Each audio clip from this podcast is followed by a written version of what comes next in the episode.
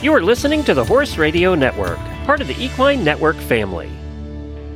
This is episode 102 of Retired Racehorse Radio on the Horse Radio Network, part of Equine Network, brought to you by Kentucky Performance Products and Cashel Company.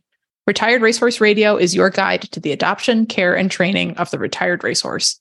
Brought to you in cooperation with the Retired Racehorse Project and New Vocations Racehorse Adoption Program. We're all familiar with spring cleaning, but what about spring hoof keeping? We connect with Alicia Harlov, a farrier herself and host of the Humble Hoof podcast, on how to keep your horse's hooves happy and healthy between seasonal changes. With the Thoroughbred Makeover contestants starting to begin their retraining journeys with their horses, we are excited to bring you another class of Making the Makeover participants. Today, we will introduce our first two contestants, Melissa Meitzen and Adrianna Nannini, and get a glimpse into their hopes for this year's makeover. Last but never least, we are joined by Winnie Morgan Nemeth from New Vocations to bring us another adoptable horse. Stay tuned.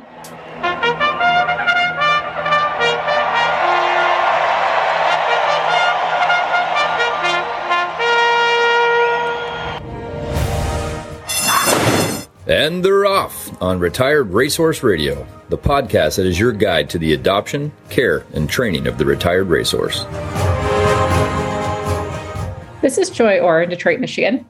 And this is Kristen Kovatch Bentley in Jamestown, New York, and you're listening to Retired Racehorse Radio. Joy, have you been riding a bunch?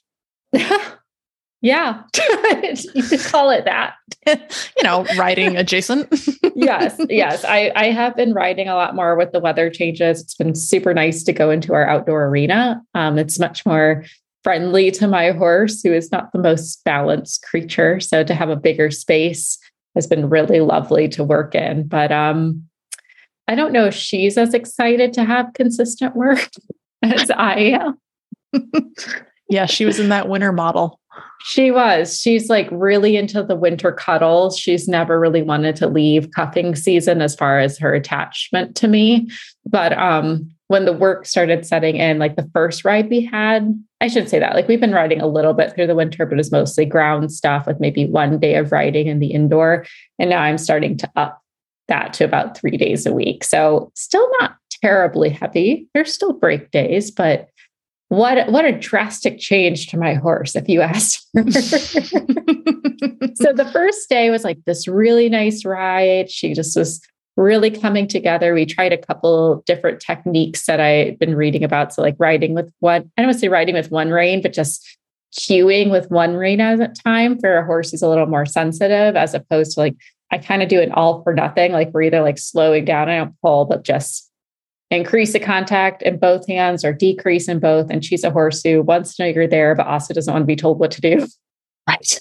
So I tried a one hand approach and she really enjoyed it. So we like had a great ride, kind of choppy canter, but for someone who's out of shape, I was happy with how relaxed she was. And we even played with some extension and collection. It was, it was a really nice ride. I'm like, yes, super hopeful. Then the next ride was um well, I think in your terms, Kristen, you would call it a little Western. Yep.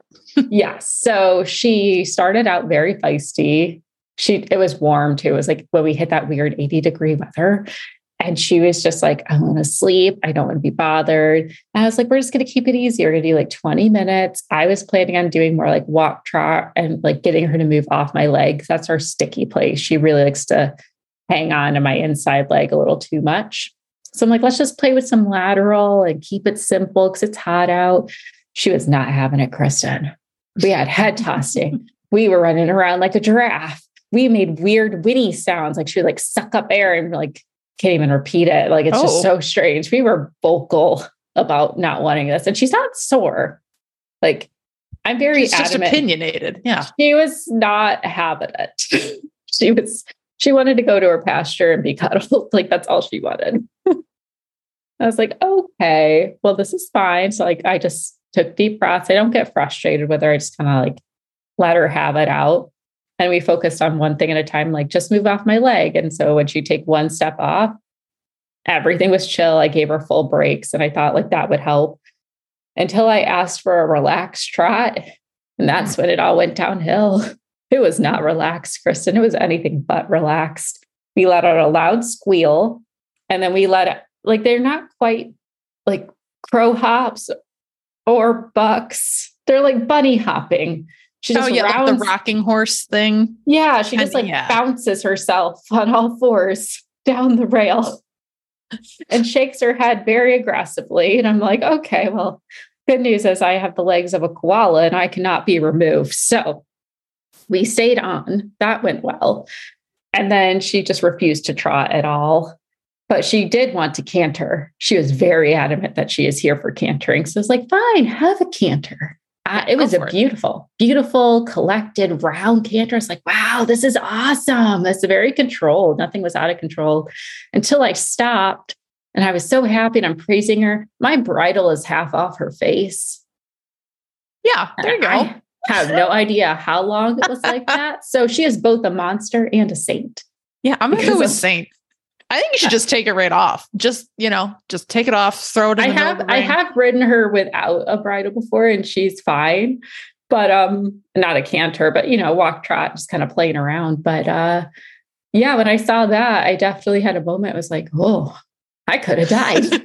but you didn't, and that's the important part. My horse was more responsive with her bridle half off of her face. with the I think she was giving you a throwback to that Basel episode. She I was like, think "Give it a try, Joy. No bit, no problem." I, I definitely felt like she's like a Jesus take the wheel type of ride that day. And it, it was Wow. still very productive and had some beautiful moments despite Yeah. all the Jesus. others. Jesus was Yeah. helping you out, I guess. I guess so, because realistically, that should not have gone the way it did. You know what? That's fine. When those things happen, you just like you laugh, you move on, and you're like, "That was oh, awesome." Oh, for sure. And you know what? I just like, I heard you in the background. Just like add more leg. And that's exactly just what I leg. did. And It I was always, fine. always. Well, I shouldn't say that. Most of the time, it will get you out of trouble. Yeah. So I will try to get some video the next one to put on social. And Oh heck yeah! I'm hoping she doesn't do her bunny hops because that's not super fun for me. But uh, if anything else great comes out of it, I would love to show it. Or you know, content's content. You'll get whatever I I collect, I guess. but tell me what's going on in your world because I feel like you had a lot happening in a very short amount of time. Oh yeah, it's been one of those like horsey high and low weeks. Like I did a a fairly extensive takeover of our social media on over the weekend and people were super excited by that because I finally did a thing and roped a calf without the breakaway I on. know. Even I'm Zach watched it. He was really impressed. Well, it was funny because I snagged this calf. Well, okay, so here's the thing. I was roping, intending to rope the calf like, you know, by the head around the neck like you normally would. And the Mhm. scamp calf was so fast, she ran through my loop. And by the time I pulled up to tighten, all I had were the back feet, which is Oh. like the super advanced. Like, if you're really good at throwing a heel shot, you want to catch him by the back feet because then you can dally, which means wrap the rope around your horn and then drag the calf over to your ground crew, which sounds really rough, but is not nearly as rough as it sounds. You know, you just have them by Mhm. the legs, just kind of haul them over, just like you would if you grabbed them by hand. So I was like, all right, great. I'm going to pretend I did this on purpose. Um, and then hollered to Eric. I was like, get it on video, which is why that video looks like the Blair Witch Project because he was trying to oh my gosh. get his reins organized, pull his camera out, and then, of course, also keep the mom cow off of us because she suddenly realized her baby was being whisked away by its hind feet and came kind of hauling out of left field to try to murder our ground man. So, yeah, that's uh, the video. Uh, the video is gone now. It was in our archive, but um, it, it's pretty hysterical because it's Eric Yes. yelling, "Go faster! Go, Go faster! faster." Go faster!" because this cow's like coming in to you know try to stomp our uh, brother-in-law Charles. So uh, fortunately, we got that calf out of the pasture, put a nice stout gate between uh, Charles and the mom, and then he got it tagged and gave it its vaccines and sent it back on its merry way. And that calf is doing great. So um, Love yeah, so that was really cool. I was like, I did it, I did it. This is all I've wanted, you know, all year was to productively rope a calf on purpose. I know that was like in our very first episode of the year. We talked about goals. So you Yeah. did.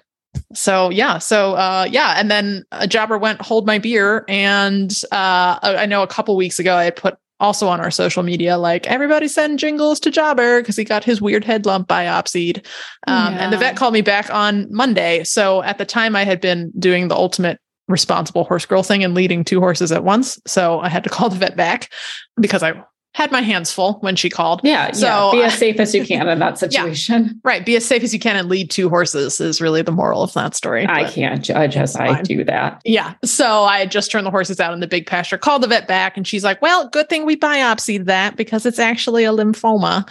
Um, Hmm. which initially I was like, oh, huh. And as I'm like leaning against the gate, like listening to the vet, I look and there's Jobber like walking on his hind legs trying to punch Shorty in the face. And I was like, I hear you, but I'm not really sure this horse knows he's ill. so the good news is Jobber, yeah, Jobber doesn't know that he has um, a cutaneous lymphoma. There's a much longer name for it. Uh, if anyone is super interested in getting all the details, I will happily share them. It is the most common kind of lymphoma, which in and of itself in horses is very rare. So go figure. Jobber was like, I'm gonna get the rare cancer. So Um, love Jobber. yeah, way to go, Jobber. So, so it is just like at the skin level, and we have been referred to Ohio State University. So we'll be going to Ohio May eighth, uh, which will be after this episode comes out. So, uh, you all listening to this, you can think of me driving to Ohio next Monday, and then yeah, we'll consult with the vets there. So they're pretty hopeful that they'll be able to remove it. Um, they're going to do like a full body workup on him, um, and if he doesn't have any other like tumors anywhere else and they can get a good removal, then he has a pretty good, you know, prognosis. So, um, on average, it looks like I have been doing nothing but Googling this week. Um, on average, it, and the vets confirm this, it looks like horses with cutaneous lymphoma that get a good removal and a little chemo at the site can get like two to five years. And if it's a really good, clean removal and they have nothing anywhere else, then it Mm. can be completely cured.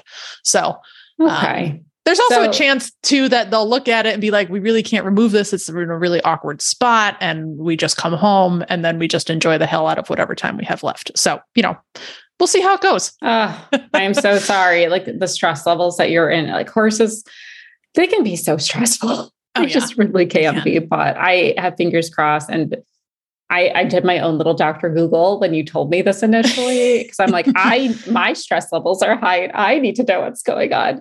And so um, it was nice to see that there was, you know, some positive prognosis that could come out of it, depending obviously For on his unique case. We'll know later, but it, it was nice to know it wasn't a complete downhill and Right. we, we were going to have a very different episode. yeah. Yeah. It'd be like, ooh. So, yeah, listeners, if you are like, oh, I'm going to go Google and learn more, do not put in just lymphoma in horses because there's No. many kinds of lymphoma and you will get some awful You're gonna awful things. You're gonna You'll be like, oh my God, jobber. yeah, there's other various kinds of lymphoma that's like six months or less. And usually what happens is most owners don't realize that you have that type of lymphoma until the horse starts to show external symptoms of like really going downhill. Um, so fortunately, Jobber Feels like you caught it pretty early because Jobber decided to have it right in the middle of his forehead. Right. Yeah. And actually, that little lump has been there for years. So now I feel kind of stupid, of course, because it has been there for years, but it hasn't been growing. So I have been told Yeah. by a vet early on, like, oh, that's probably a cyst. If it doesn't grow, don't mess with it. You know, because the more you poke at Mhm. something like that, the angrier it gets. And then this winter, it was just like, I arise and started to get bigger. And I was like, whoa, okay, we should get that looked at. So good But thing we did. Positive because it's centralized and hopefully it comes out clean and we will have Jobber and Jobber content for quite some time.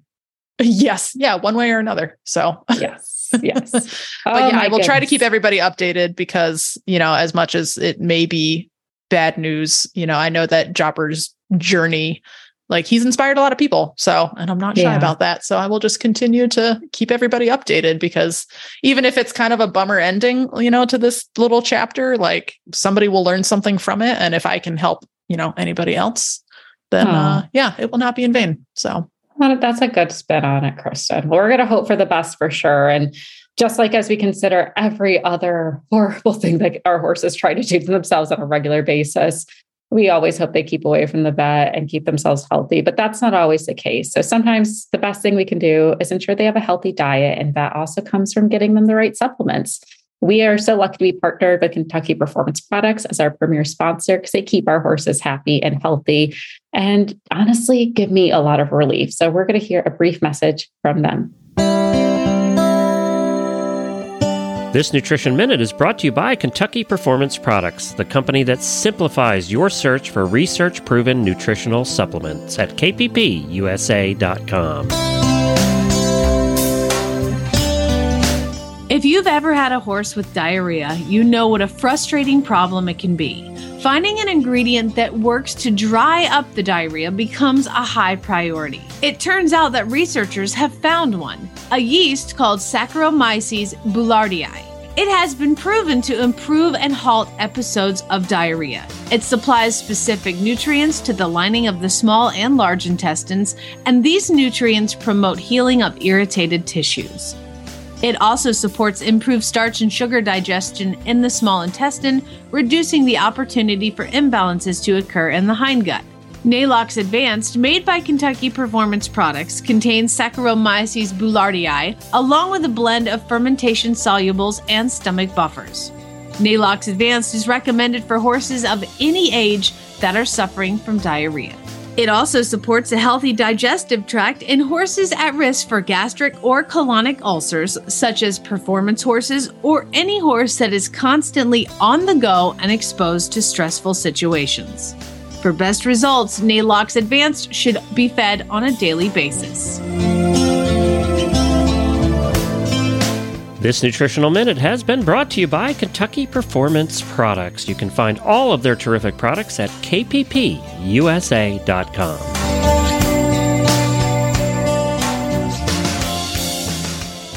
Joy, we're super excited to have our next guest on. We have Alicia Harlov from the Humble Hoof, uh, which is a hoof service based in Massachusetts, as well as its own podcast. Alicia, welcome to the show. Yeah, thank you for having me back. Yeah. So you and I just recently chatted um, because you very generously did an awesome webinar for Retired Racehorse Project um, a couple of weeks ago on thoroughbred feet. Um, so we're excited to bring this subject to our listeners on Retired Racehorse Radio. So yeah, nice to chat again. How's spring treating you? Uh, pretty good. We actually didn't have much of a mud season this year, so I don't know what it's like in other areas, but Massachusetts has been pretty dry. So I, I like that having my own property, not having to deal with the mud so much. Yeah, yeah, that must be nice. We had a, a pretty warm spring or a, a, warm winter rather in New York. So it was sort of nonstop mud season, which is unusual for us. Normally we have hard ground and that transitions into mud in the spring, but we sort of had mud all winter, which really sucked. that was, that was the same, for horse's feet. Same for Michigan too. It was a very yeah. bleak, wet winter, but then it got really dry really fast. Yeah, I feel like we were all in that same like northern swath of not quite drought, but definitely unseasonably dry, yes. which of course presents some big challenges for feet in general, for horse feet, but you know, in particular for you know our stereotypical thoroughbred feet, which you know we all like to say are not great feet. Um, but of course we know that through good care and nutrition and you know maintenance that they can become good feet. So that's why we wanted to have alicia on today to talk a little bit about that seasonal transition. So when you're coming out of winter into you know let's say a typical muddy spring what are some of the ways that we can help keep our horses feet happy because of course that transition in moisture is a challenge I'd actually like to back up really quick, Kristen. Like, what are some of the challenges that might be presented that we could expect? Coming into spring. Yeah. Yeah. And I feel like, like you were saying, every year can be so different. Like this winter for us was really warm and we didn't have much of a mud season. And what I'm having more issues with right now are hooves that were kind of wet all winter and now that it's more dry it's almost mimicking summer where now we're i'm you know with hooves that aren't as healthy i'm getting more like chipping or delamination or flakiness as opposed to like what a normal wet season might be where like the soles are a little soft or the frogs might be softer or shedding more or you have you know just a, a lack of uh, it, well in the a lot of the thoroughbreds that you see like more traditional setting a lack of that like thicker wall.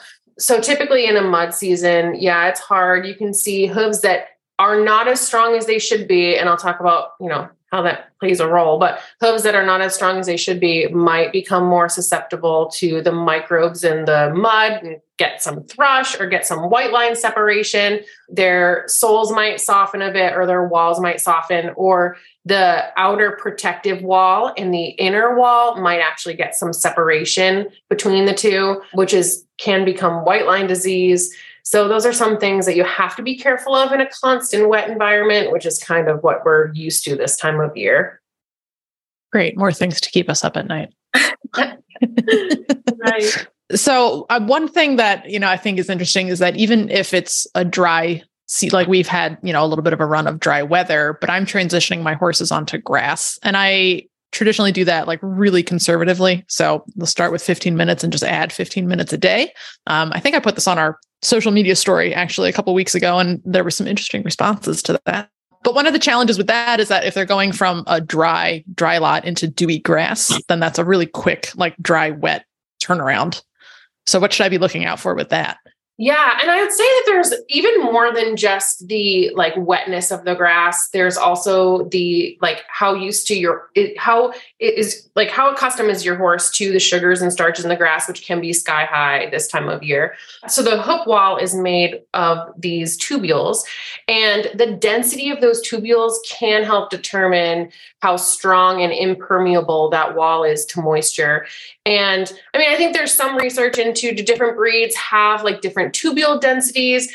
Um, I do think that diet can play a large role in the strength of the hoof wall. And I know we've talked like at nauseum about diet and mineral balancing. And I think that um, I don't want to like bore everybody with that again, but um, I would just do a quick plug that copper and zinc can be really helpful in helping grow out a stronger hoof wall. But, you know, for those walls that might not have the most dense tubules or might have a little bit of, you know, might lack strength a little bit, the chronic wet dry cycle of the hoof going between like wet dewy grass and then dry firm ground or even just constant weather changes it can cause issues with the strength of the hoof wall so that's something that, you know, it takes a lot of preparation before you get there. You know, it takes nine months of hoof growth for the growth from the coronary band, or about nine months for that to hit the ground, which means if you're going to change the diet and add minerals to help protect against moisture as much as possible, it's going to take you, you know, you got to plan like a year in advance. Um, but that's something where those wet dry cycles can wreak havoc on their feet. But at the same time, I do wonder how much of it is like, you know, correlation does, does not equal causation. So I do think there are thoroughbreds, and I have blood work to prove it, that are more sensitive to sugars than we realize. You know, we don't think of thoroughbreds as insulin resistant. We don't think of them as metabolic because it is rare. But I do know a handful of thoroughbreds that I work on that do, when you test their insulin, they are higher than normal mm-hmm. and they are more sensitive than we realize to the sugars in grass this time of year that are just sky high with the spring grass. So, you know, that transition, if you take it a little bit more carefully and don't just like chuck your thoroughbred out in the big lush field because right. it looks so pretty. Um, I mean, for a lot of reasons, not just their feet, but you know, I think that that that can be playing a role even above and beyond just the moisture levels. Mm, okay. Yeah, so that that makes me feel better about my super conservative like grass loading plan, you know, because yeah. I've been thinking like, oh, 15 minutes a day is kind of very cautious, you know, but it's yeah, see, there's a method behind my madness. So thanks for justifying that. yeah. Yeah. And so it's interesting, you know, we mentioned the breeds, um, you know, and I think just to drive home the point that like you might not feel like you're making a lot of difference, like right off the bat, you know, when you're trying to rehab a foot, but like I've spent so much time like hyper fixated on my two thoroughbreds feet that they're actually, I think now in better shape than my standard bred, which is really interesting because, you know, like we always hear like, oh, standard breds have got great feet. And I think they do generally, but I think I've almost, I don't want to say neglected because I don't want people coming after me for, you know, mm-hmm. neglecting my horse, but because I've put so much extra thought and care and prep into the thoroughbreds and they're on the copper and zinc. I've now started the standard bred because I had some issues with thin soles and abscessing on him this spring while the thoroughbreds are out like trotting over rocks like nobody's business. So yeah. so that's just a plug for anybody who's thinking, mineral balancing really work? I think it does personally. So that's just my two cents to throw in there. So everybody oh, get yeah. on that copper zinc. No, I absolutely agree. And it's so funny because there are people that will just say, oh, you know, my horse is XYZ breed, like a thoroughbred, and say they just have bad feet. But I do think that, like you said, if we put a little extra care into, you know, how can we tweak their diet? Is there any other extra mm-hmm. support we can give them internally?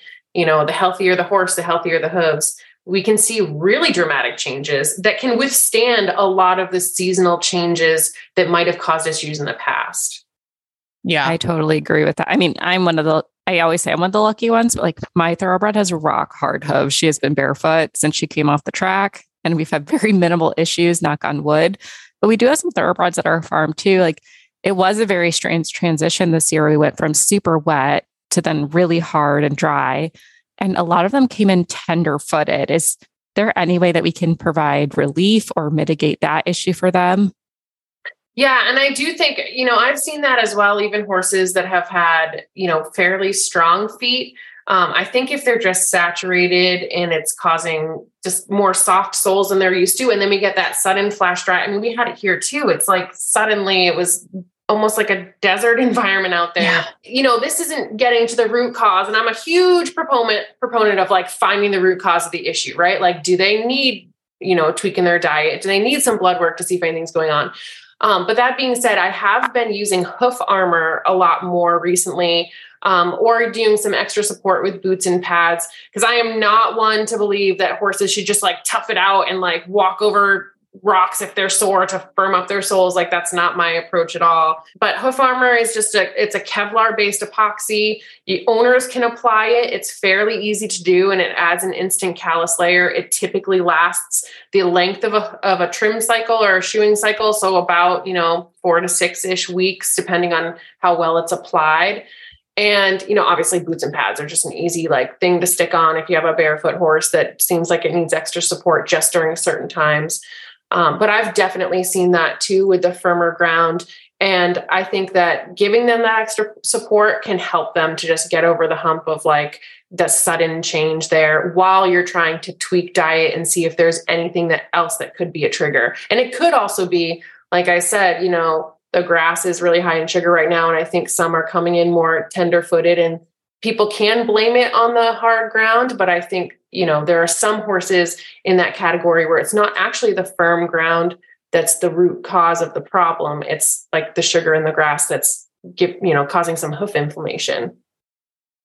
It's interesting that it always you know it always does come back to diet like you know definitely environmental concerns you know with with spring but yeah just like growing a better foot comes back to diet like so does potentially hoof problems so yeah, and I'm totally a broken regger when it comes to that. But it's so funny when I'm working on a horse that for years, like I have horses that I've worked on for like five plus years. And when owners finally get on to like really tightening up the diet, how much stronger those feet are, even in worse, quote unquote, worse conditions, like rockier trails or harder ground. And they're like, wow, I didn't realize that it actually made that much difference. So I feel like I, you know, I, I reiterate it all the time but if I can make it sink in for that like one person that needs it, I think it's worth it. So we uh we touched on this a little bit in the webinar. You know, I think this was one of our sort of closing thoughts um, for the RRP, but like developing a stronger foot is a long game. Like, you know, ch- changing the diet today is not going to get you a better foot by next week. Uh, like, it'll help. but I think that's one thing that, like, you know, people who want to get serious about developing a stronger foot really do need to start now for next year, right? Right. Yeah. Yeah. Yeah. Absolutely.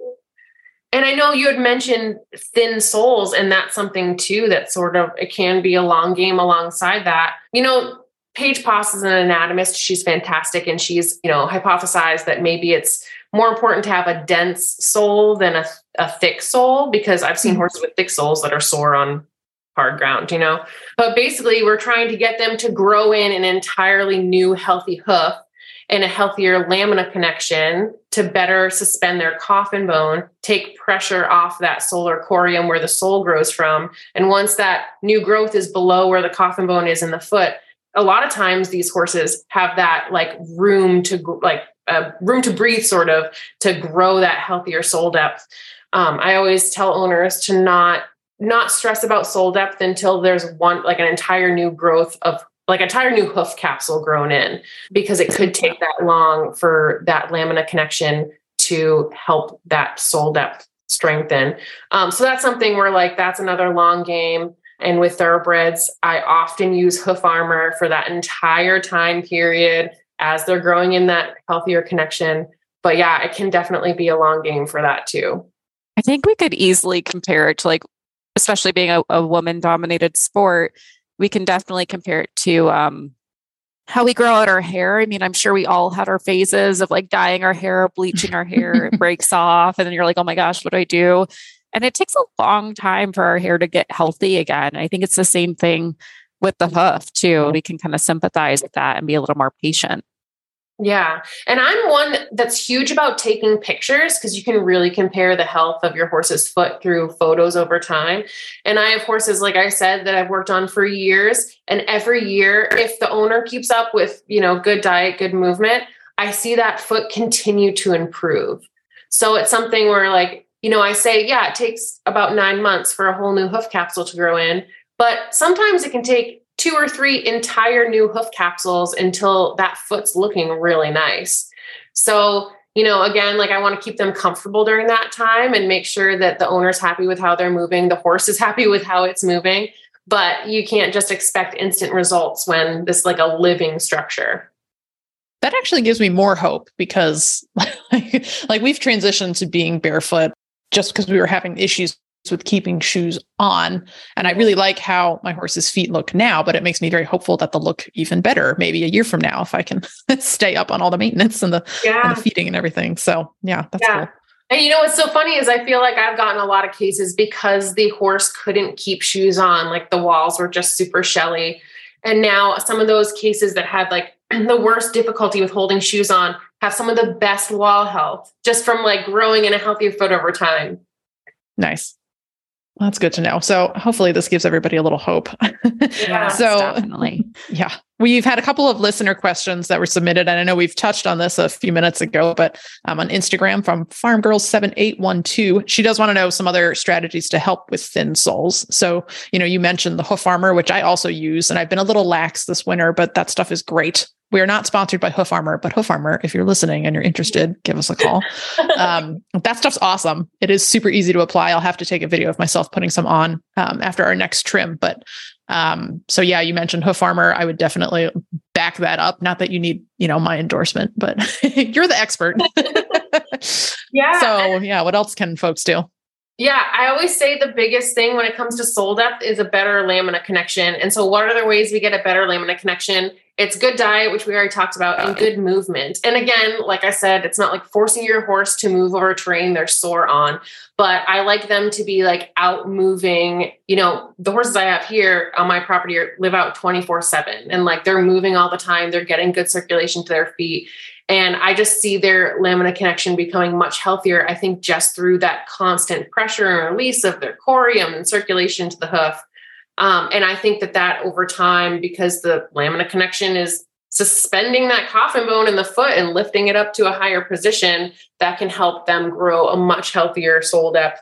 And for people that want kind of like instant sole depth, I mean, you know, quote unquote instant sole depth, you know, I do utilize uh, glue on composite shoeing, and even like pretty much any shoe package is going to have pads or some kind of support over the sole, usually helps with growing sole depth fairly quickly. The only problem with that is often when it's done that way, once you, if you remove that package, a lot of times they'll exfoliate that sole off because it's sort of the sole that didn't exfoliate because it was covered, if that makes sense. Mm, yeah. Um, so it's not always like like yeah, you're gaining sole depth and that's great, but it's not always that healthy live permanent sole that's going to stick around once they're out of you know if you take them out of shoes or or glue-ons. But if if it's something where you know I've had cases where I have a horse that's severely rotated and has laminitic issues and just needs instant sole, like it's very important. You know, stick them in glue-ons and usually within five weeks they'll like double their sole depth or more. Wow. Okay. Yeah. Hmm, interesting. Um, we had another listener question on our Facebook page from Melissa who wants to know Is there any way to get heel to grow out? And then what do I do while we're waiting for that heel to grow out? Yeah. um, so I think that it's kind of an interesting question because there's so many different ways you can come to it. So a lot of times horses that don't quote unquote don't grow heel they actually do grow heel. It just grows forward. And because right. it grows forward, when you look at it from the side, it looks like they have no heel. So in those cases, um, I'm so sorry for saying it again, but a lot of times the health of that wall that's crushing is because of a diet issue or a mineral imbalance. And once you get them on a better diet, and you know, a lot of times I'll work on um, some trim techniques to bring those heels back and get them to um, weight bear, but not so much in a way that they're crushing forward, then those heels can actually stand up and, and strengthen over time. And the heel, the the length of the heel obviously is shorter than the length of the toe. So it takes, you know, about half the time for you to see that full new heel grow in than it does for the toe um, in a in a new hoof capsule growth. But a lot of times horses that crush their heels often have some pain somewhere higher up or some compensation from higher up. You know, horses that crush their hind heels, I, you know, can see like SI issues or stifle issues or or they're standing with their their hind legs like way under their belly and that's forcing all their weight on their heels where it really it shouldn't be. Like they're compensating in a way because of something higher up. And that's where like a vet and a body worker can be super helpful to diagnose like is there an issue higher up that body work might help or some kind of training program to help with strengthening their hind end to get them to just adjust their posture and sometimes it's, you know, I, I don't like giving trim advice without seeing a horse, but right. sometimes a lot of it can be like if the toes are left a little long and x rays are a great way to confirm this, then that's just like tipping their coffin bone, you know, back in that hoof capsule and putting excess strain on those heels too. And it can just be like a trim adjustment that's needed. But I think that, you know, without seeing a, an individual horse, you know, my super blanket statement is like get body work or a vet assessment to make sure there's not some bigger issue going on. You know, get x rays to make sure that the trim is serving that horse well and make sure that the diet's on point. And you can really chicken and egg that one a little bit too. Like, oh yeah, is the horse compensating because there's pain somewhere else, and then is there pain somewhere else because the feet aren't quite right? And if we kind right. of get, you know, obviously you want to get everything right all at the same time, which is a little bit of a moving target, right? but and and something else that I I should have mentioned when it came to sole depth because this this applies to heel height too is like when it comes to sole depth, one super basic thing that I assume everybody would know is like, don't trim the sole if you want more sole depth. But it kind of can be the same when it comes to heels. I do think that heels should be trimmed and balanced, just like any other part of the hoof wall. But, you know, if you're struggling with getting heel height and it's not that it's, you know, running forward, like maybe don't take the heels down so far every trim. And obviously, I can't say to a specific case, like I, I am not seeing what um, you know the horse is what the foot's looking like but um, if it seems like it's not growing is it because you're over trimming it mm-hmm. so there's so many different you know there's so many different ways to look at a case and and every case is so different i think yeah. too like sometimes we get stuck with just i don't want to say blindly listening to our farriers because we want to excel like in a perfect world every farrier is awesome and is looking at the hoof individually, trying to create a different solution for each horse that helps that specific horse. We know that's not always the case. There are some people out there who like this is how they've always done it and they think it's a great job. So how can people feel confident to advocate or maybe like ask the right questions where it's not threatening your farrier, you're not telling your farrier how to do their job, but just wanting to address concerns? Yeah, and I will say this is really hard, um, even for me, because a lot of times it it's hard not to take some questions personally about like why does my horse's feet look like this. But I would say the best way to approach you know your farrier or hoof care provider is to ask genuine questions and just say you know i've noticed that my horse's heels look really low is that something that you know is you know what what might be causing that or is this something that can be fixed or not you know just asking open general questions and have a, a dialogue. I think the the minute that professionals shut down because i know that i have done it in the past too is if you like accuse your farrier of doing something without ha- like having a conversation first or go on the offensive, it becomes more of a defensive, like, you know, your prof- the professional who's working on your horse might become more defensive. But if it's just an open conversation, it's easy to say, you know, what might be going on or ask for, you know, what your goals are as an owner for the horse's feet. And then you can talk about how to get there as opposed to say like, stop trimming my horse's heels, you know, like it's, it's, it is hard because, you know, our work is, is very personal. It's kind of like art. So you know, we want to make sure that owners are educated. And also, I mean, if there's any farriers or hoof care providers listening, my big thing is just like tell the owner uh, what you're doing and what you're seeing. Like if you're seeing the heels are low, tell the owner that so that they already know you're noticing it before they bring it to you. So I try really hard to tell my owners what I'm seeing in their horse's feet, what I want to improve, and how I'm trying to improve it and why. So the more you communicate and the more you educate, there's, you know, it's just better to keep everybody on the same page. That's a great question, Joy, because that can be a really hard conversation to have. And, you know, great advice, Alicia, to make it a conversation and not a, you know, why'd you do this? Right, right. I've been in that position of having to have, you know, a difficult conversation with a farrier and it sucks. It's like breaking up with a boyfriend, but sometimes you got to just do it. Yeah, yeah. It's hard. And honestly, you know, there like, like not every farrier is going to be, uh, be a good match for every horse and there's nothing wrong with that. Like i'm not a perfect match for every horse and there's going to be people who have different ideologies and different methodologies and that's okay too. So i think there should never be any like shame in saying like hey this maybe we can you know try a different path and and work with somebody else or or me saying to someone maybe you should work with somebody else that's going to better get you where you want to go and that's okay i mean there's so many great professionals in the world it's okay if you don't fit every single person, you know? Yeah, for sure. Well, Alicia, we could easily sit down and do an entire series on feet with you, and that would be really fun. Someday we'll make that happen. Um, where can people go to find more information about your program and some of the stuff that you advocated for today? Yeah. Um, well, I have my podcast, The Humble Hoof, which is available pretty much anywhere, I think. And thehumblehoof.com is my website, which has a lot of my other resources if those, you know, if people are interested in learning more about hoof health.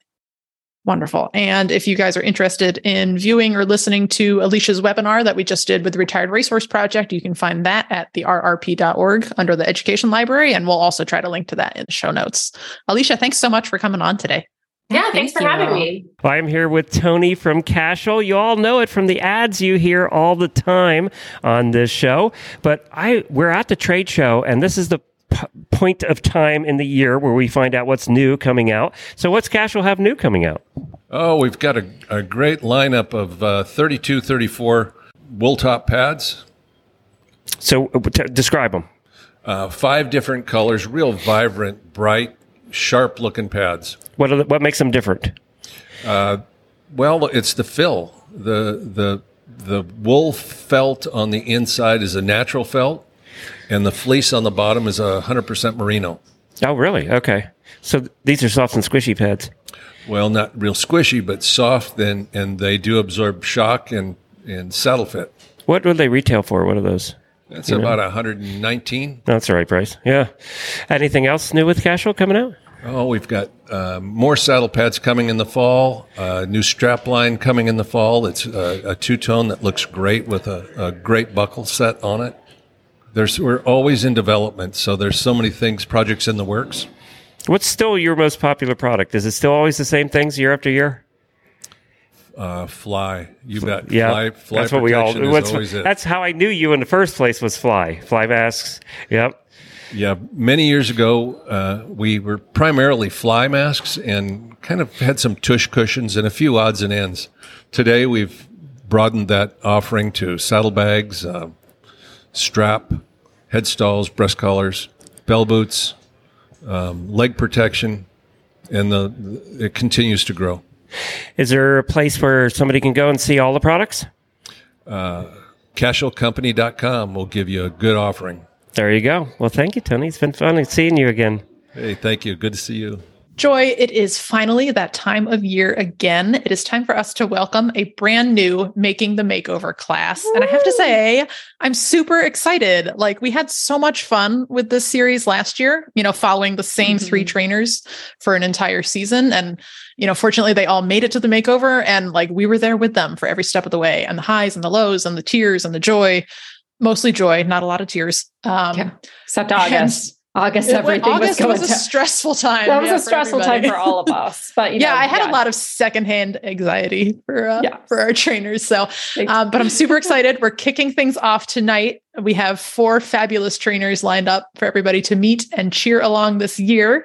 Uh, and today we have with us two of those four. We have Adrianna Nannini and Melissa Meitzen. So, Adrianna and Melissa, welcome to the show.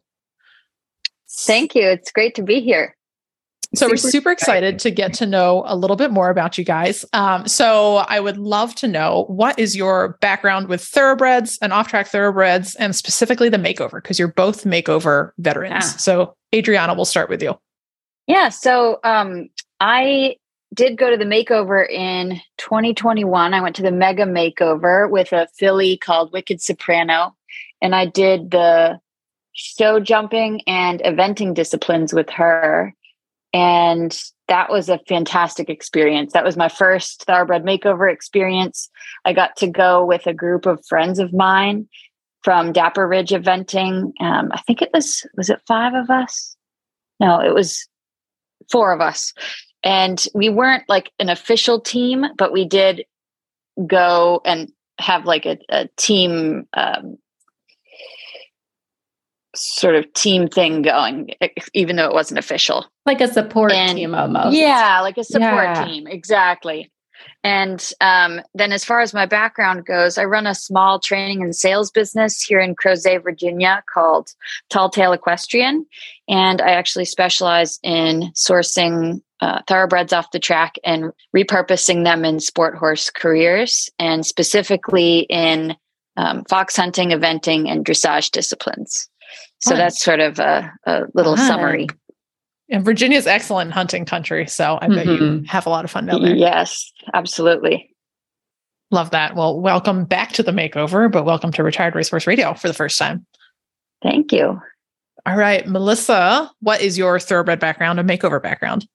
Um, so my thoroughbred background, I grew up as a, a working student at a hunter jumper eventing barn, and we would always kind of have one or two that came off the track for resales. And being teeny tiny, they're like, Melissa, you're jockey size, you're gonna get on them. And I'm like, okay, you know. oh um, but kind of just fell in love with them with that. And I also competed at the Mega Makeover in the class of 2021 with my mare Start of Action, as everybody knows a secret. Um, if you're part of the makeover group, you know how weird she is. She's fabulous. And competed with her in the barrel racing and ended up third overall. Some, yeah, and I do remember seeing your horse in the finale. Yeah, that was a lot of fun. Well, Yes. cool. Well, welcome. Welcome to Retired Racehorse Radio. So, Mhm. Melissa, I know you are bringing multiple horses to the makeover because I guess one is not enough for you. It's not enough of a big week as it is. So, tell us about your horses. You know, it's ironic because I almost didn't even apply for this year because I was like, I can't find a horse, and now I have two. It's funny how that happens. so um, I'll start with Boogie. Ballerina Boogie is a 2016 mare. Um, she raced for a short amount of time with Jade Farr, which is actually who I got secret through.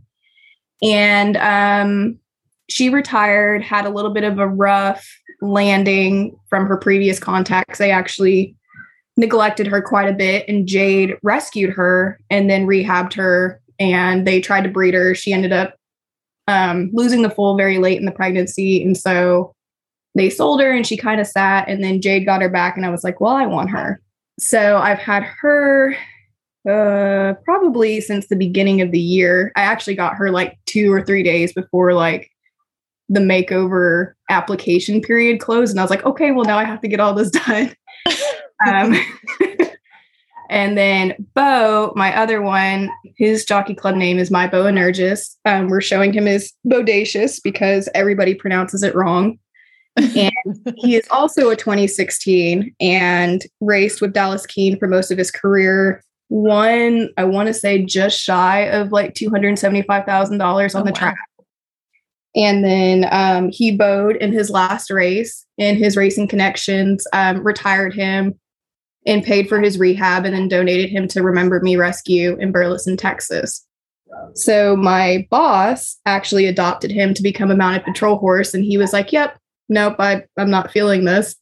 and so she'd asked me to work with him for a couple months, and we ended up adopting him from her to take him to makeover. I love that. That's so cool. And one of our first broodmare contestants too for the new broodmare division. So that's yeah. super exciting to have that represented. You know, of course, on the podcast, but also just in general for the makeover. We're really excited to see how that division turns out. So cool. Adrianna, who are you bringing this year? I am really excited to bring a thoroughbred Honey called Hoboken Jack. He oh is oh God, a 2019. yeah, I know, isn't that funny? He's a 2019 14 3 hand Honey. And they raced him as a 14 3, like a Honey? They actually did, shockingly. Oh he had six starts and he oh. actually won at Belmont as a two year old like the Which, Belmont, the Big Sandy. They raced yes, 14th. Oh Belmont. God, I they, I, I, just can't believe that anyone would think to to race such a. I mean, and I'm sure he, as a two year old, he was even smaller. He was clearly assume. really freaking fast. I, clearly, clearly, and oh, he is he is a really cheeky little pony. I mean, he has so much attitude and character. And when I got him, he had actually just been gelded and so he still has a little bit of that like sort of studdish quality but not in a mean way in like a, a funny playful way so he's really fun oh my gosh i love that and so you must not be particularly tall yourself if you're successfully getting I, a 14-3 I, I'm not that tall myself. I'm I'm five six, and I've always been like a kind of petite person. And I've also always wanted a pony, never had one. So now I have a thoroughbred honey. Good. You're living the dream. So there you go. Yes. I am five foot 10, so I would fall off of him immediately. So, oh my I mean, I'm sitting here. I'm like, oh, it's been so long since I've had a 14 3. Oh, I love them. And you oh, know what? He doesn't look like a thoroughbred at all. He almost looks like a shrunken Budweiser Clydesdale because of the way he his coloring is. He's he's a bay with a black like a bright bay with a black mane and tail and lots of chrome. He has four whites, what, three white stockings and a sock and a big white face. So he's like really unusual looking and people can't believe that he's a thoroughbred. Oh my God. I am so excited to see photos and videos and eventually to meet him. And he does he get like a Napoleon complex of everyone being like, oh my, God, oh my gosh. Yes, he has a he has major little man syndrome. Oh dear. And I took him to his first little horse show last weekend and I couldn't go 5 feet without someone coming up to me saying, "Oh my gosh, it's a pony. He's so cute." Well, I bet he appreciates that. yes, he does. He he thinks he's hot stuff. Oh boy.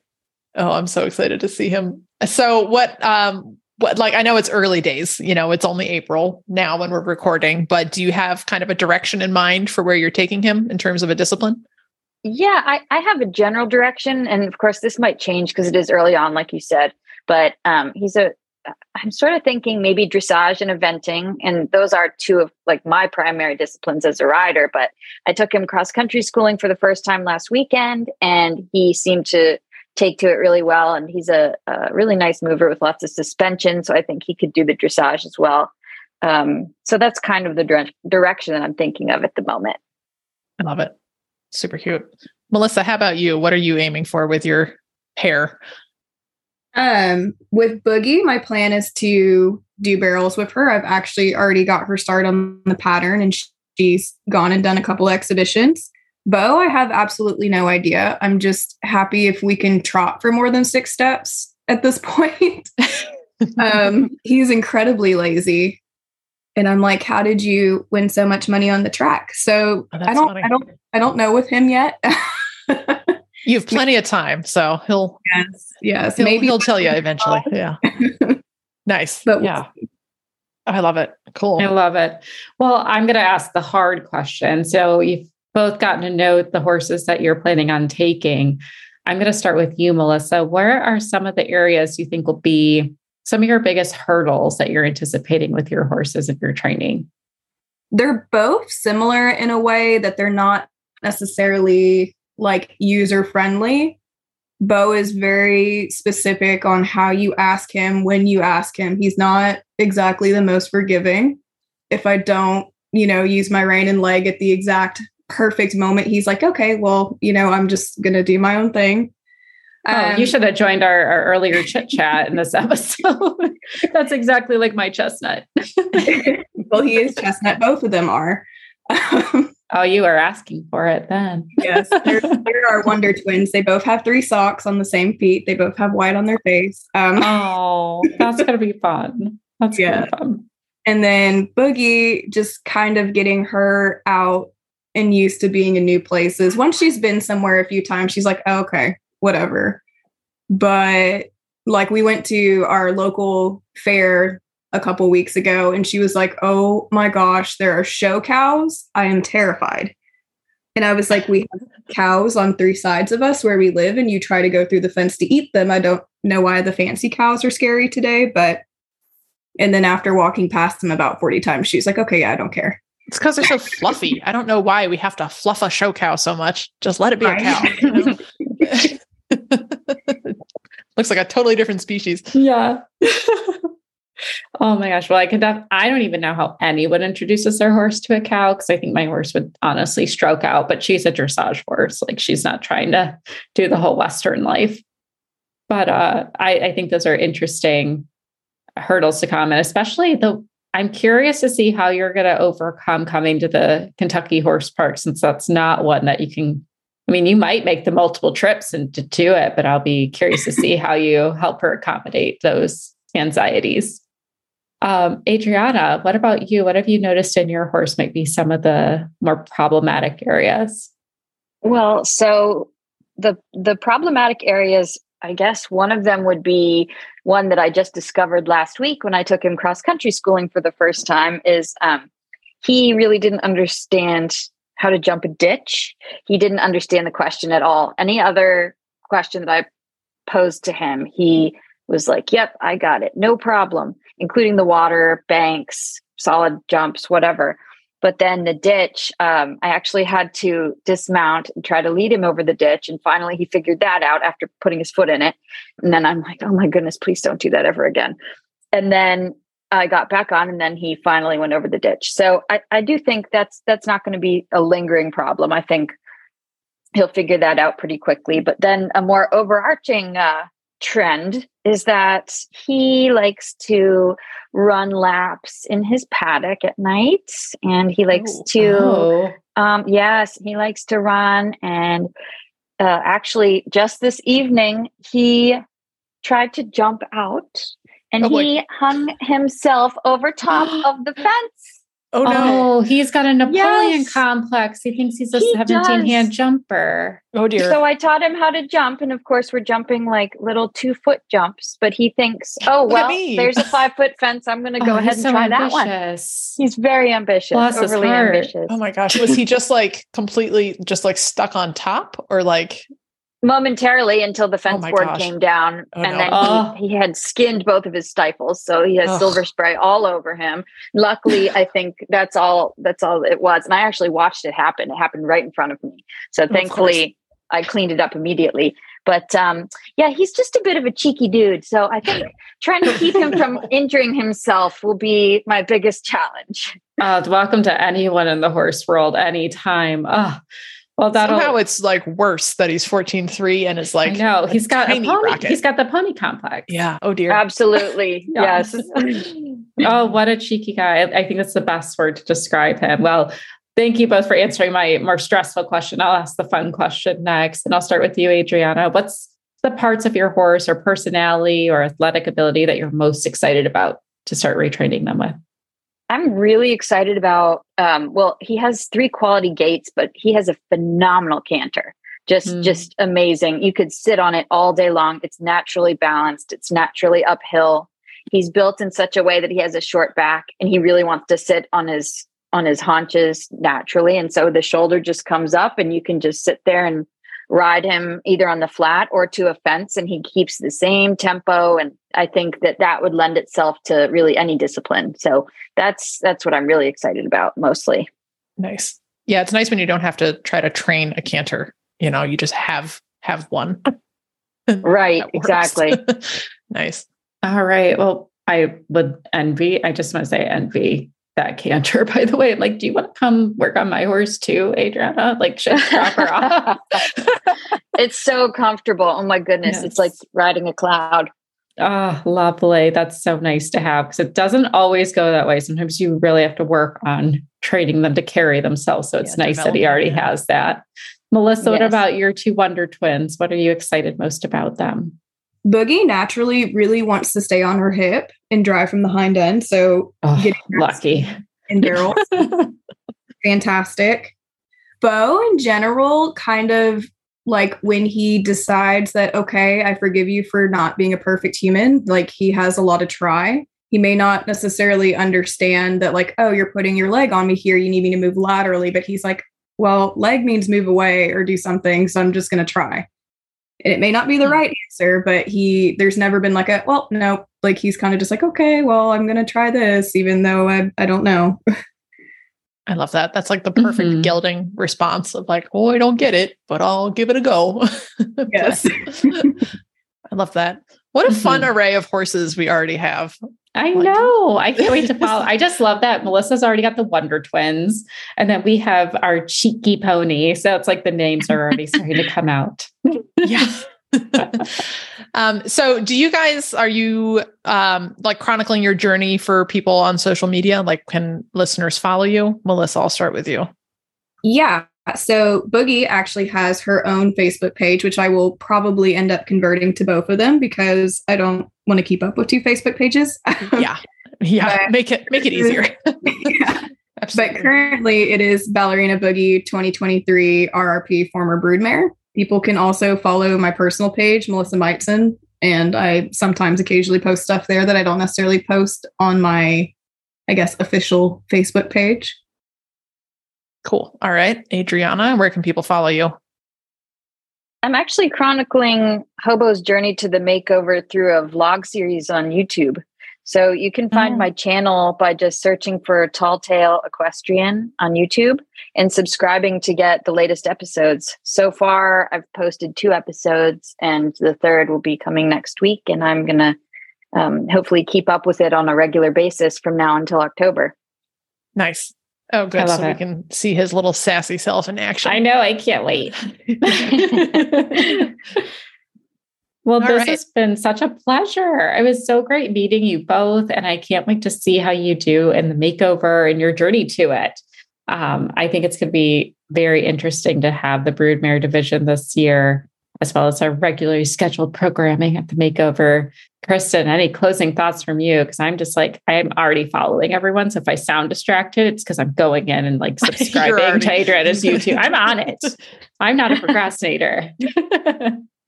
Yeah, well, I like I know I mentioned earlier, I'm like, oh, it was super exciting last year because all three of our trainers they all made it to the makeover, and like I also realized what uh, a rarity that was. You know that people that are put in sort of the spotlight scenario like make it all the way because we all know with green horses um, especially thoroughbreds i shouldn't say especially thoroughbreds it just seems like they're a little more accident prone than other breeds. So we all know this. Uh, but, you know, with any green horse, you know, you set a big goal and sometimes, you know, life happens and horses happen and you don't reach that goal. So, regardless of how this journey ends up, you are still here. You're part of the Making the Makeover series, and we will be here to cheer you on for the mm-hmm. whole journey, not just the makeover part. So, we're super excited to see where you guys go. Thank you guys so much for having me on this podcast. And I'm really excited to be a part of it so that I can uh, hopefully connect with the greater off the track thoroughbred community. Um, I, I love thoroughbreds so much. I've always been a, a um, big thoroughbred super fan, and I uh, will continue to do so in any way that I can. Shout from the rooftops how awesome they are as a breed. Yeah, it's super exciting to be on here, especially since I've listened to the podcast since, I don't know, I guess makeover when we went in 2021. So it's actually cool to hmm. finally, it's finally cool to be like a part of it. oh, I love that. that, that makes me so happy. yeah, I had no idea. So yeah, yeah thanks for listening. And Thank yeah, thanks you. for joining us. Yeah, thank you both. listen. yeah, we're really excited to follow along with you guys, and we'll catch up with you again in a couple of episodes.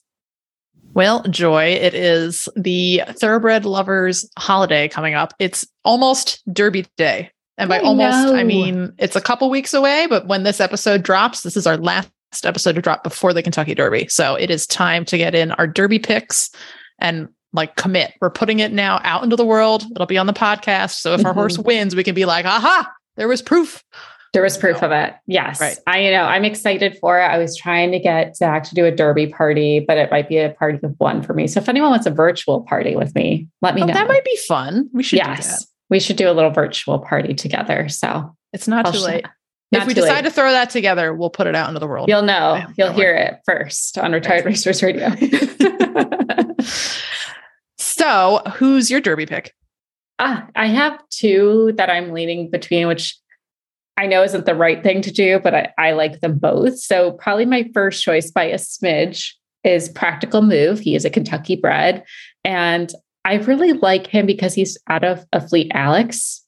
Mm. Um, and I really like that horse. I don't really have any good rhyme or reason. It's just a gut vibe. I, I think he's stunning. He's very interesting. Like I don't feel like he's a very traditional background, um, but he's done so well. And I like that he's in my um my big fancy book of race horses that I have. it's like I just like to look at them and I'm like, oh, I just love this horse. He just I would like to have a horse that was by him at some point. I like his personality. And it's nice that this practical move has done really well too.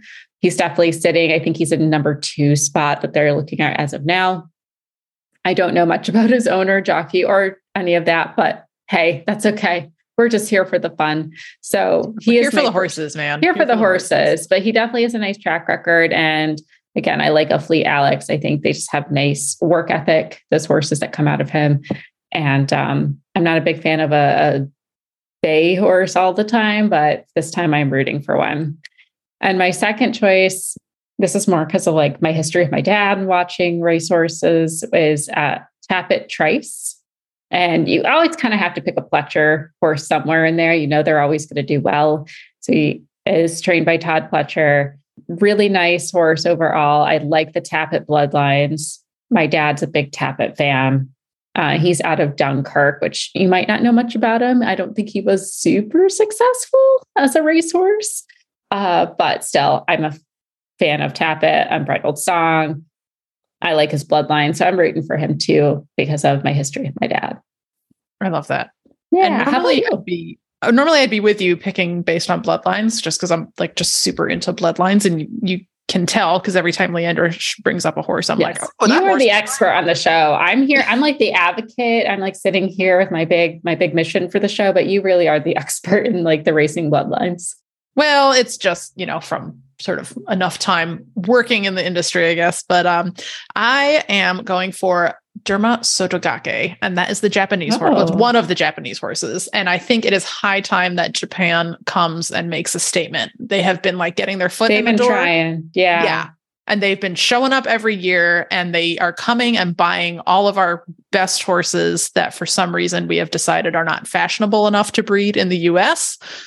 And that's a whole other, like, I could step on that soapbox for a while Mhm. about like the fashionable lines for selling versus the lines that actually run and how they're not the same thing. And that's everything that's wrong with American racing and blah, blah, blah, An blah, blah episode to come. regardless i think this horse could do it so he's won a major race in japan he's won the uae derby in dubai like so the horse can hit the road he can win on an international stage and i think it is high time that japan come and knock america down a peg about dirt racing so putting it out there in the world going to be very hopeful really hoping for a lot from this It horse. will be the next upset of the Kentucky Derby. it would be really freaking cool so Yes. we're going to hope for the best I love it. so we also polled our listeners and we had some responses uh, from Lee B. That's our girl Lee. She likes Two Phil's.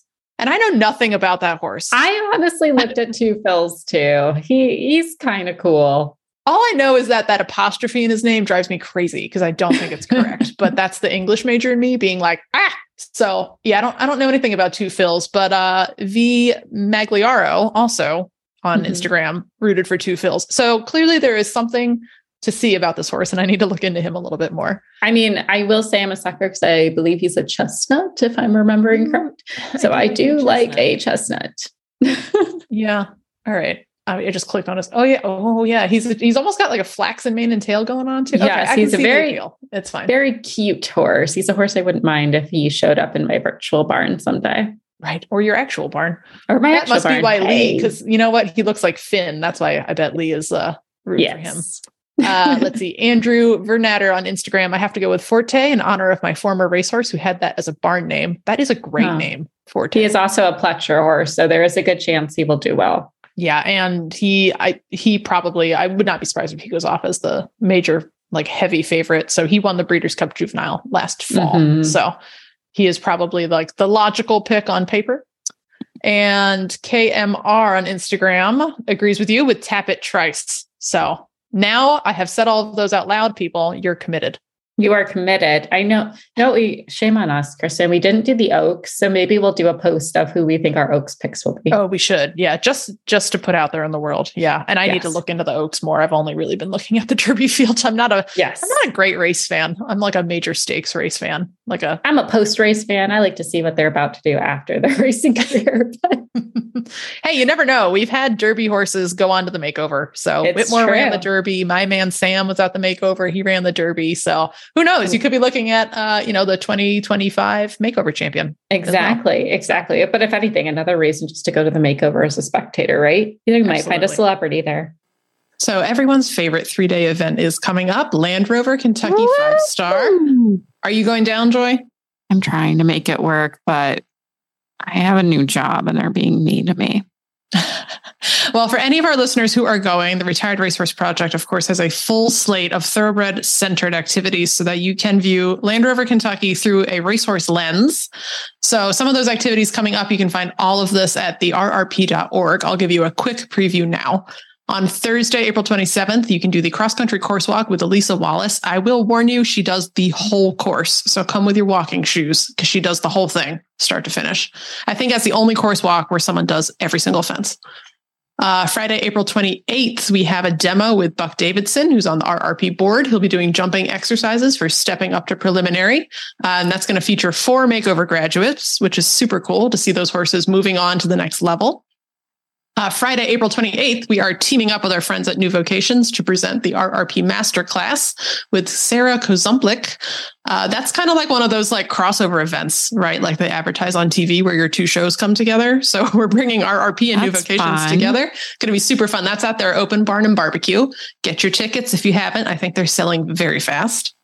And Saturday, April 29th, we'll have another demo picking prospects for eventing with Rosie Pravnik. So she's going to go through um, some unstarted prospects from Secretariat Center and take a look at how she would analyze those for an eventing career. So some really cool educational opportunities and cool places to hang out with your fellow thoroughbred lovers. And of course, the RRP booth will also be there at booth 106 in the trade fair. So you can shop till you drop with all of our OTTB logo wear. You can also play the super raffle, get a free copy of Off Track Thoroughbred magazine, and with every purchase or donation, you can get the Thoroughbreds of the Kentucky three day poster, which this year features Boyd Martin and Neville Bardos, and those are all signed by Boyd. So lots of cool ways to make the most of your trip to the bluegrass. And of course, Keeneland is running too. So nonstop thoroughbred action all week long. You can learn more at therrp.org. Well, it is that time of the episode where we reach out to New Vocations, who brings us a fabulous training tip every time, and of course, an even more fabulous adoptable horse. And today we're joined by Winnie Morgan Nemeth, who runs the standard bred side of things at New Vocations. Welcome back to the show. Hi, happy to be here. It's always great to have you, Winnie. And I know you had a very successful Equine Affaire out in Columbus this week with lots of horses going up for adoption. We did. We did. We partnered um, with the Right Horse organization along with quite a few other partners and took four adoptable standardbreds and they were just all fantastic. We had a retired broodmare um, and then we had three geldings that had raced and recently retired and three of the four are adopted with the fourth one uh, pending. So it was awesome. a great weekend to get people exposed to standardbreds and harness racing and what New Vocations does, and just a great way to get them in front of a lot of people. That's so Oh. I love that. That's so exciting. And I know they're going to be, they're going to have the right horse for sure. Not to make a pun on it, but it's definitely New Right. Vocations is so good at placing horses with the right people. And then speaking of adoptable horses, we'll jump into our adoptable horse of the week soon. But I know Kristen had a really great training question that I'm also curious about. So I'll pass it to her. Yeah, and I think this can apply to thoroughbreds or actually any horse at all. So I know that working over ground poles can be a really good way to engage a horse's top line. Um, but for a standardbred who has maybe never experienced anything like that before, what is a really good way to introduce that to them for the first time? Well, what we like to do is walk them over the ground poles by hand before you ask them to do it under saddle. They are very comfortable with somebody leading them they are not always comfortable with puddles um, and seeing ground poles or things moving on the ground um, just because they've been driven most of their lives with blind bridles. And so a good thing is to lead them just with their halter and lead. Take your time. Let them see that, you know, kick the pole, let them see it's there just because it's such a new thing for them to experience. Not going to take long. I mean, sounds very easy, sounds very, like that that should be nothing but it actually just gets them acclimated so then when you're on their back again you might want to start with riding them in a blinker hood we were having this this discussion this morning because uh, some of our trainers mm-hmm. had videoed one of our newly retired trotters who seems to be very hot in a blind bridle because he is more comfortable that way and gradually we'll start we'll remove it maybe put a shadow roll on, maybe put a blinker hood on him and then gradually take it off just just because he was so nervous at first looking around seeing a rider. But anyways, again that is another tool you might want to use but gradually walking them over under saddle letting them look at it letting them smell it um, one of the biggest things i hear is that you know my standardbred won't walk through puddles They've walked through lots of puddles, trust me. They just mm-hmm. didn't know they were doing it. they didn't see it. that so makes so much sense. world yeah. for them. They're like, whoa, what is this? Um, and depending on how they're bred, trotter, pacer, trotters tend to be a little hotter. It might not go over as you might think with a, like it would maybe with a quarter horse or a, you know, a stock horse breed that are like, okay, I'm going to clunk over this. Um, and a lot of times they don't always pick up their feet, but you know what? They learn really fast. Um, and it won't take you long. I would say you know, in a matter of five to 10 minutes, you should have no problem going, walking over ground poles. Nice. That makes sense. I always like that approach where you chunk it down, you know, into like the logical small steps. Yeah. yes. Yeah. Starts, just start small. And again, you know, like I said, people be like, he won't walk through a puddle. I'm like, just trust me, take their, t- take their time because it's a whole new world for them and a whole new world, like seeing a rider on their back and seeing the whole world around them that they're not even used to seeing. And then, you know, you're asking them to do stuff that's so new and foreign. And now they have a rider, they got to balance that too. So it's a lot to think of, but they pick it up real quick. That is a big transition. So, kind of a related question Do you standardbreds ever drive in an open bridle? They do. Some do. Hmm. Used to be a question I would ask trainers often when they would uh, send them in my early years of doing this was, did they go in an open or blind bridle? Some certainly do go into open bridle, which makes it a little bit easier. Right. Yeah, that makes sense. Mm-hmm. That makes me feel um, kind of bad for Wes since I just got on him the first time and didn't really think about that. And he was like, oh, okay. I guess this is what we do now. well, the good news oh, is dear. they're very adaptable and they're like, oh, okay. You know, some horses are like, oh, okay, this is what we're going to do. Sounds good to me. And some are like, whoa, like, you know, initial shock. What are you doing up there? Um, and then they're fine. So it, just depends on the horse, really. Nice. So, speaking of the horse, uh, tell us about the horse that you have sent us to feature today, who this is the most endearing, charming photo I've ever seen up a new standardbred. I love oh. this animal. Oh my gosh. He Tell us about is... Smokey Joe's Cafe, that name too. Smokey Joe's Cafe um, is a 2010 gelding. He's 16 hands. He is pacing bred. However, I have been told and have seen that he has one of the prettiest trots under saddle, an extremely smooth horse to ride. An interesting fact about this guy is that he was bred, trained, and raced by the same owner. So he never exchanged hands his entire racing wow. career, was bred and raised by the same person. And so she had all of his background, which was just super easy. He's had no issues. He retired just because he wasn't competitive any longer. He's had amazing care. He is going to be like a husband horse very relaxed, but he could also be a show horse because he's so smooth. He could just, but his demeanor is just quiet. So he could really go and do just about anything. He's that horse that a lot of people are like, if you get a nice, quiet horse, contact me. Uh, he's this. He's been messed with and, and loved on his whole life, and he knows it. And he is absolutely beautiful. But like I said, under saddle so far, he's just walk trot. He's throwing in some canter steps, has not paced at all. Doesn't seem to have any interest in doing that under saddle. Oh, he's so cute. And I just love his eye. He takes everything in. I'm watching his video right now. And he takes everything in, but not in a way of it's it's overshadowing his confidence. Like he just kind of walks in. He's like, I'm not really sure about those poles, but I'm okay. This is fine. Like he just like Right, takes it right. in. Yes. Oh, what yeah. a gentleman. I'm actually, I would be surprised if this horse is still available by the time this episode comes out. Yeah, he might not, guys. cute. I'm so sorry if that is the case. But this might be a blast from the past by the time this episode Yes. drops. Yes. Smokey who? yes, I know we had two great applicants apply um, I- because I knew he was going to go online um, actually on Sunday. So there's a great chance he'll be gone, but we always have other nice ones. But he's pretty fancy and it's just, again, very unique owner history on him to be owned only by one owner. So I love it. I love him. Wonderful. Well, He's best very of luck to whoever adopts him. He yes, is up he's for got that like hunter fee. type. Oh yeah. Oh, sorry, Chris. I was just gonna say he's got a hunter type, but also I could see him going Western so easy, even though he is a little bit bigger than your typical Western horse. Um, Mhm. Right. But Tell that he's- to mine. It's fine. yes, Right. be big. but he could he could go in so many directions, and even how he's built, he's just got a nice conformation where I could even see him doing some low level dressage and potentially even moving up as he gets more comfortable in his body. Mhm. Definitely. Yes. I mean, that video probably is maybe the fifth time he's been ridden. Mhm. and not for long periods of time. So he's extremely green, but he's showing his potential really quickly. That's what that's what we like seeing.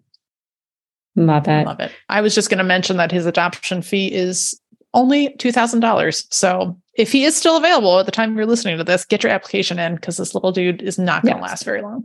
Or if you're searching anyway, because they do go fast at new vocations, especially horses like Smokey Joe's Cafe. So get your application in regardless. Just have it ready to go. They will hold on to it. And you can always reach out to Winnie if you're looking for your next standardbred, and she will help match you to the right one. We'd be happy to. Yes. Awesome. Well, thank you, Winnie. Everyone, check out horseadoption.com. See all the beautiful horses there. If you have any questions, reach out to their staff. They are fabulous and will never lead you astray.